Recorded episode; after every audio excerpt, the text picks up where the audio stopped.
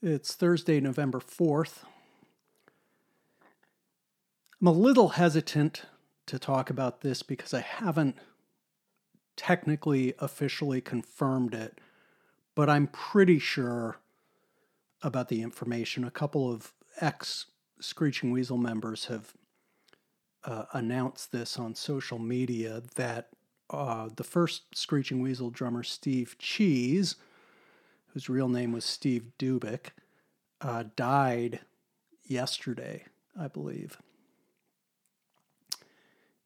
Uh, Steve was originally from Sturgeon Bay, which is in Door County. It's kind of the first, the first real town you hit when you go up to Door County, and he had moved to Illinois to go to school at DeVry. So when he joined the band, he was living in Lombard, Illinois, which is a western suburb. Uh, we had put an ad in the paper for a drummer, and he answered it.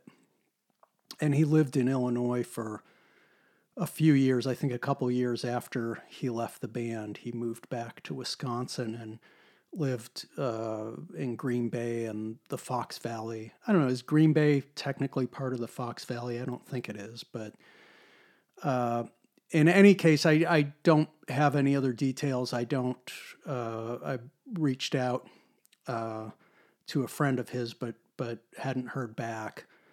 Um, you know, I had, I don't think any of us have been in touch with him for over 30 years. I certainly haven't uh, except to get, um, you know, occasionally get a note from him about an address change uh, for sending his royalty checks. But, uh, you know, it's he was the first drummer in the band, and so, uh, you know, you kind of then start thinking about those times and those days and really how different things were, and think about how you know, especially you know, Steve played on the first two albums, and I mean, those were times when there was just no, uh, there was no delusion whatsoever. I mean, it was you. We went out and did it because it was a thing to do, and I think for him it was, you know, a welcome break from, you know, going to school and working and spending most of his time doing that. And uh, it was just kind of a fun thing to do in your off time. Uh, and, you know, that's, and especially when you're young, as we were, there's, um, you know, there's a lot of fun that comes with that. Of course, a lot of bad stuff too, but, uh, but just, you know, I've been thinking about some of that stuff over the past days, some of those times, and uh, and some of the really uh, at times extreme uh, situations that we ended up in on stage uh, by design for the most part. But uh, I'm not going to get all into it here because I, I don't like telling war stories mainly because I don't like hearing them from other people. I don't find them very interesting. But uh, anyway, I you know my prayers are with his family and uh, and it's a it's you know he he died too young. Rest in peace, Steve Cheese. Uh, one of the problems with being intelligent. I refer not to myself here. I am not particularly intelligent. I'm not stupid, but I'm not, uh, Mensa does not want me as a member. But one of the problems my observation has been with being intelligent is that sometimes you are surrounded by people throughout your life who remind you how intelligent you are. And a couple of bad things can result from that. One of them is is you can put too much emphasis on that and not enough on wisdom because intelligence without wisdom often leads to some very bad things. But the other thing and this is a very common trap, especially uh, in our in Western culture in the 21st century, is that intelligence often convinces people um, that they know more than they do about things that they don't really know anything about. To put it more simply, uh, they think that their intelligence is the same thing as expertise in any given field. If they apply their intelligence to any problem or any situation, they're going to have the best ideas and they're going to have insights that nobody else is going to have and so forth. And I mention all this because I think uh, this may be what happened to Aaron Rodgers. Aaron Rodgers led the media and by extension the fans to believe that he had been vaccinated uh, against COVID. Uh, if you go back and look, he, he he's asked and he says, "Yeah, I've been immunized." So he deliberately misled the press, and it turns out the Packers weren't following protocol because the NFL does not consider him immunized because he hasn't gotten the vaccination. So there's certain protocols that uh, players who haven't been vaccinated have to follow, and the Packers were not making him follow those rules, maybe because Aaron Rodgers likes to throw tantrums, and they've probably had enough of that over the past year. Let sleeping dogs lie, as they say. But the problem is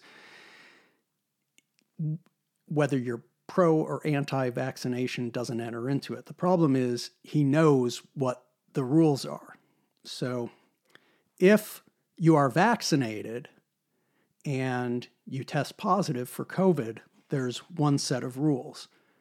You have to have two negative tests within a 24 hour period, I believe, in order to come off the COVID list. If you're unvaccinated, there's a different rule. And that rule is you're out 10 days minimum. Of course, you, you have to test negative at the end of that time as well. So he will not be playing in this Sunday's game against the Chiefs, and it's a Chiefs team that has been underperforming, that has been reeling, and that's very beatable. And instead, the Packers will be starting Jordan Love, who has never started an NFL game. So he's costing the team. And I think we don't know the details yet, or I don't. I haven't checked the internet yet today. I've been working since five this morning, but uh, but as far as I know from when I went to bed last night, we don't know what his uh, regimen was to uh, cause him to claim that he was immunized, but it appears to be some sort of alternative health situation. And it seems to me that if that's the case, and it probably is, that this is a case of a smart guy thinking he's an expert when he's not. It's also a case, I think, of of just complete disregard for for uh, for your fan base and and to some extent your your teammates in the organization, although presumably they all knew that he wasn't vaccinated, but to put the fans in a position like something I read yesterday where somebody was like, "Yeah, I got tickets for my first Packer game. I was going to see Aaron Rodgers play. That's not happening." you know, down in Kansas City. I mean, it's just it's um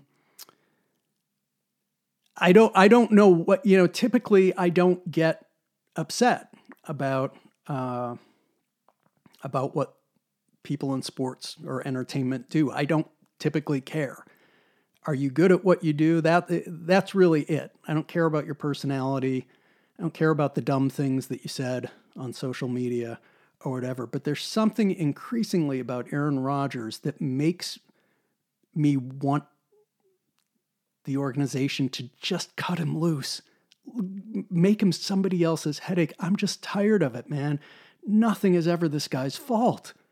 And he wasn't always like this, it seems to me. It's uh, in the past couple years, two, three years, But I mean, if he overthrows a guy, the look on his face says it's somebody else's fault and he's pissy about it. You know, he just doesn't seem to take responsibility. And I don't, I would imagine in that situation, it wouldn't be a lot of fun to be a teammate of his. And I think, um, you know, the incessant complaining about, about the, the, you know, the organization isn't doing what he wants. I mean, yeah, they brought in a great coach. They, uh, put together a great team. It, it just wasn't good enough for him. So there's something about it, and I don't, you know, I'm not proud of it.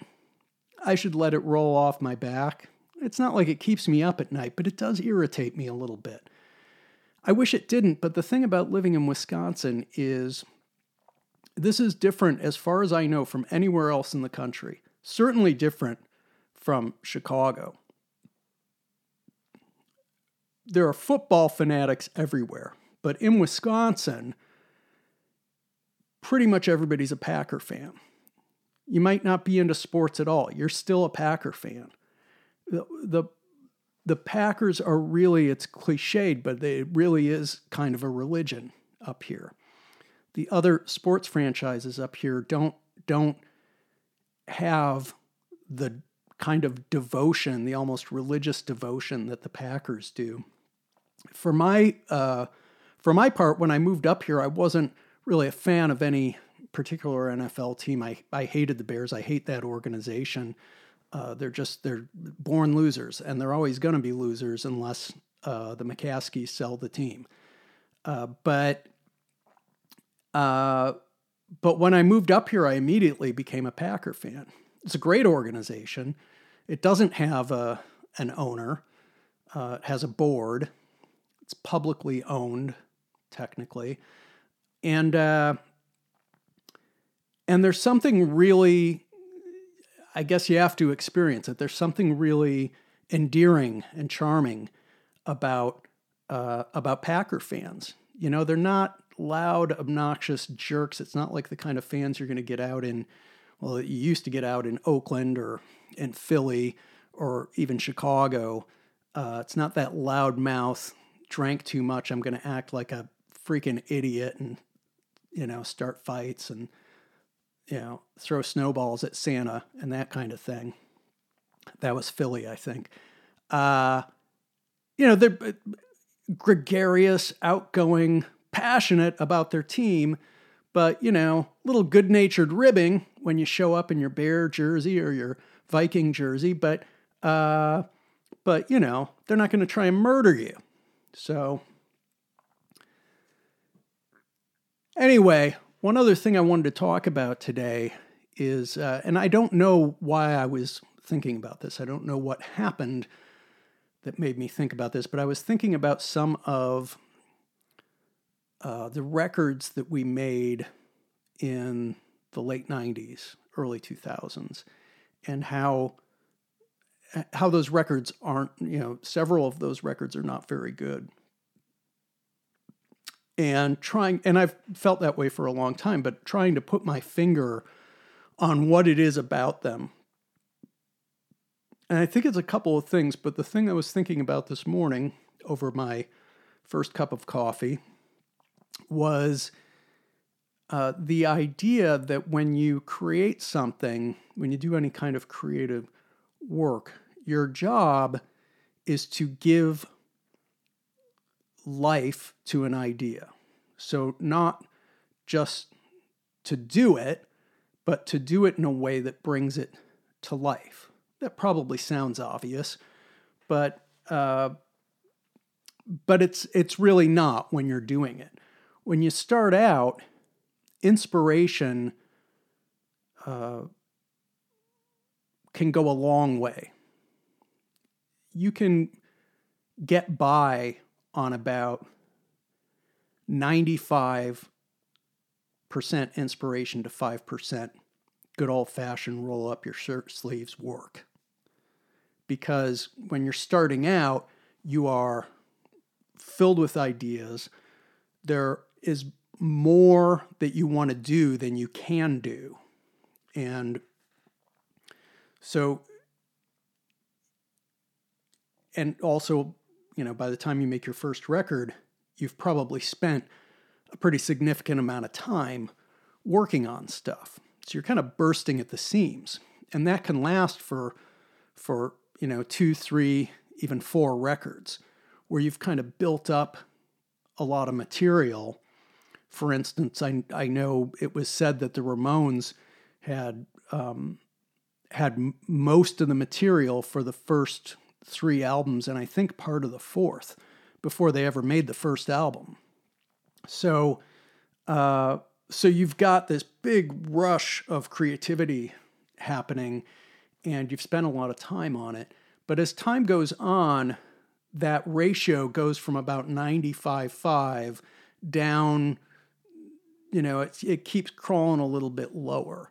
And really, you know, you'll you'll end up, I think a lot of people end up around more of a, you know, 60-40 or 50-50 ratio. And one of the things you realize is that inspiration is not as big a deal as you think it is when you start. Because when you start, it's this magical thing. It's this thing that is beyond you where um, it can seem sometimes as though songs are just delivered to you already written, which really isn't the case, but it feels that way. And uh, and as you uh, get more experience working, you kind of can slow down and see that process for what it is and see how it actually unfolds. And you realize that that actually there's a lot more work involved than you probably realized at the time because it just didn't seem like work or uh, you didn't classify it as work. Because one of the great myths that is and has been the ruination of, of many good songwriters is the myth that uh, that everything should be um, kind of spontaneous, and that if you think about your work more than a tiny bit, you're going to ruin it.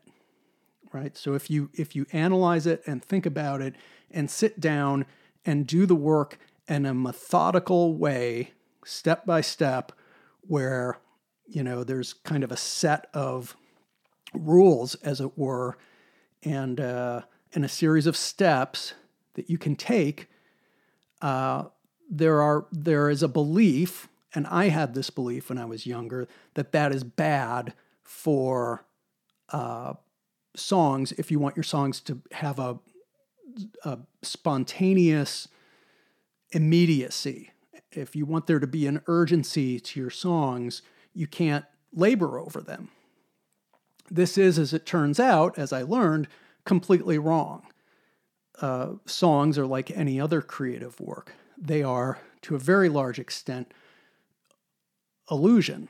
So you are your goal as a as a songwriter, as your goal would be if you were a sculptor or a painter or a novelist or a playwright or screenwriter, filmmaker. Your goal is to create a work that gives the illusion of unfolding spontaneously even though there's a whole bunch of good old fashioned hard work going on behind the scenes. But what you do have to do is you have to give it life. Now, a lot of that comes more or less naturally when you're young. So you think back to what I was saying earlier about how you've got all this all these ideas and all this energy. You're younger, so you have a lot more energy, but you've got a lot of creative energy, and and it, you know typically everybody's excited about the work they're doing, and so even when you're pretty rough around the edges, maybe musicianship wise and and writing wise, um, the you know the sheer enthusiasm helps to give what you're doing life. But it's impossible to maintain that for any length of time. Nobody in history has ever done it. It can't be done because that sort of thing is by definition uh, temporary. So, in order to give a thing life, once you get beyond that initial burst, you have to develop your craft.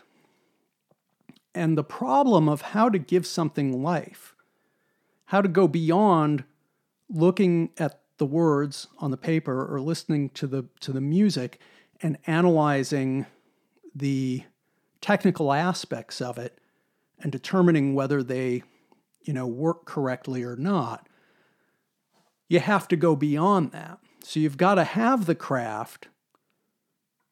If you don't have that you're in trouble so you've got to have the craft but it's not enough you have to have something on top of that to give it life. And typically, this will be performance. That'll be the primary way you do it. So, you want your instrumentation to play up to the strengths of the song without ever overpowering it. So, you want interesting things happening in your instrumentation but they can't be so interesting that they only appeal to other musicians. They can't overshadow the actual song. All the parts that happen have to support the song. They have to make the song better while not drawing undue attention to themselves. When they do draw attention to themselves, and that happens sometimes, it has to be in the right way, which is a way where it's it almost becomes uh, like a piece of punctuation in a sentence, right? Or like bolding or underlining or italicizing a word. But performance isn't the only thing. The other thing that has quite a lot to do with it is your recording. You can suck the life out of something with a bad recording. I know what you're thinking. You're thinking, no, Ben Weasel, you're wrong. I've heard lots of records that were badly recorded and I love them. Me too. I'm not saying if something is recorded badly, it's going to suck the life out of it. What I'm saying is there are certain things that can happen during a bad recording that will suck the life out of something. It's a risk you run when you're working on a very low budget and you're maybe working with an engineer who doesn't share your vision. And that was pretty common when we started out because it was basically unheard of to find an engineer who specialized in punk rock. So typical, typically you were getting guys who came from the real kind of 70s rock world where um, everything cost a lot of money and everything. There were certain things done recording wise, um, certain conventions that if you did them with punk, they sounded pretty bad. They were inappropriate for the genre. So, uh, so it was very common at that time. Nowadays, it's it's a different story. But the other thing that plays into it is your arrangements very, very, very important part of, of the process. And it is a part that I find more than any other part uh, of, of songwriting and of putting together a record for bands that is neglected or, if, if not outright neglected, underappreciated and undervalued. Arrangements are huge. They're huge. They matter. Your tempo really, really, really matters. Okay? The tempo that you set on your demo when you first sit down to demo your song almost certainly is wrong. It's almost certainly the wrong tempo. In my case, I tend to set my, my tempi a little low. They tend to be on the on the slower side. That's probably because I'm not a particularly skilled guitarist and I prefer to play a little bit slower. I can kind of get into the groove of the thing a little bit easier if it's not too fast. But I know that about myself, so when I am working with the producer, on the demos, I will say, oh, by the way, here's the tempo for this one, and it should probably be knocked up. You know, it's usually, I'll say, five or six beats per minute. So it's not radically slow, but it's a little a little too slow. It'll lag a little if you were to keep that tempo. But a lot of people will set that tempo and that's it. They can't hear it in their head any other way. Um, and a lot of things will get set in stone in that process. So you got to avoid that as a writer. And I think that goes for any kind of art as well. I think um, when you're when you write, for instance, a short story, nobody in their right mind is going to stick with their first draft. So when you go back and you rewrite multiple times, that is the equivalent, to my mind, of working on the arrangement, uh, making a sketch before you begin your painting and kind of altering that sketch, maybe making multiple sketches. That's all kind of figuring out how it's going to be. And then once you've figured that out, you go from there. Of course, you can work out a lot of the arrangement stuff in the rehearsal room with the band, or in my case, if your band uh, members reside in different states, you can just do that uh, over the internet. So, you know, I'll put together a, a demo and and uh, and once I've sorted out the the the basic arrangement with the uh, producer, then the other guys will work on the instrumentation. And sometimes, not often, but sometimes that will affect the arrangement to some degree. Typically, uh, it would be with an intro or an outro. In any case, these are the elements that give a song life, that give it something that is beyond just the nuts and bolts that make up the different parts but that infuse it with a kind of energy that hopefully translates to the listener and creates a thing that seems to have always been in existence in a way, or that seems to have been um, sort of seems to have gone from thought to reality in a split second. It's not magic, it's hard work. So I think that's what we were missing on those records. The arrangements weren't there.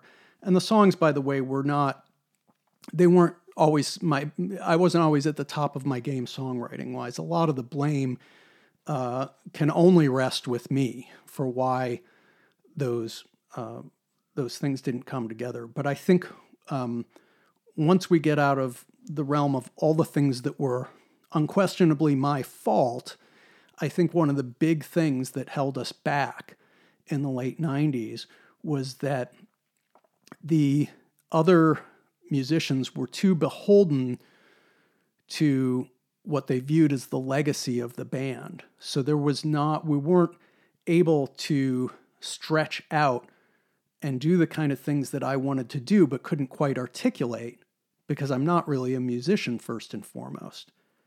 So I couldn't sit down and say play the play this drum part because I don't play the drums.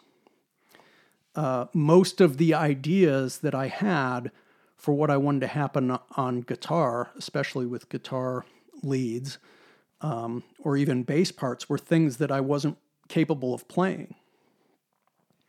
Of course, it's a lot easier now because when you work with MIDI, you can do pretty much anything and uh, you can go wild. But even so, I think there was, I, I, I know because I was told by several people that I worked with at that time, not just on the Screeching Weasel records that I'm not too fond of, but my first solo record as well. So, well, that that doesn't really sound like Screeching Weasel. And my attitude was good. We, if, if, if as soon as we start trying to sound the way we used to sound, we're in trouble. And I think that's what happened. And I think that's why those records, and you know, plenty of people really like those records, but I think that's why, to me, they sound pretty stale and sterile and more than anything, lifeless. They don't have that life. The arrangements aren't there. The arrangements don't take the song to a different level. The instrumentation doesn't take that song to a different level. It's there, it's serviceable, it's acceptable, but it's the kind of record that I always hated in the 80s that some of my favorite bands would make. They get a little more money, they go into the studio, things would be tighter for sure. The vocals would be better, the instruments would be played better, but there was no life in it.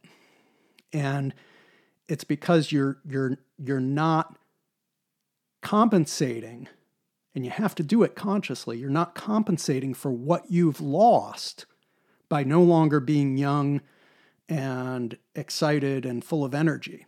You have to compensate for that somehow, and that's how you do it.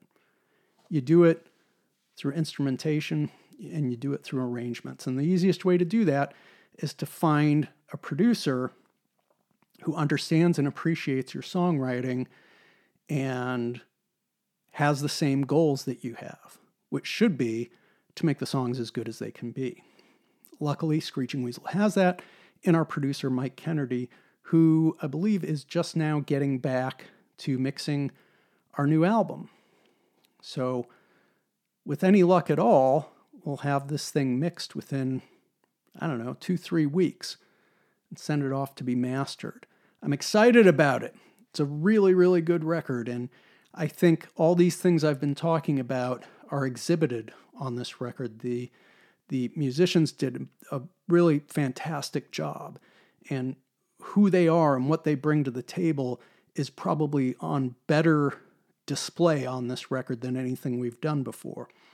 Um, and the arrangements, which is largely uh, Mike Kennedy, are uh, are really good and really solid. And you have all these cool things going on, but nothing drags, nothing takes too long. It gets to the point, it does what it sets out to do, and then it ends, and the next one starts. So the whole thing comes in probably, I'm guessing, under 33 minutes for 14 songs. But 33, I'm hoping, very enjoyable minutes.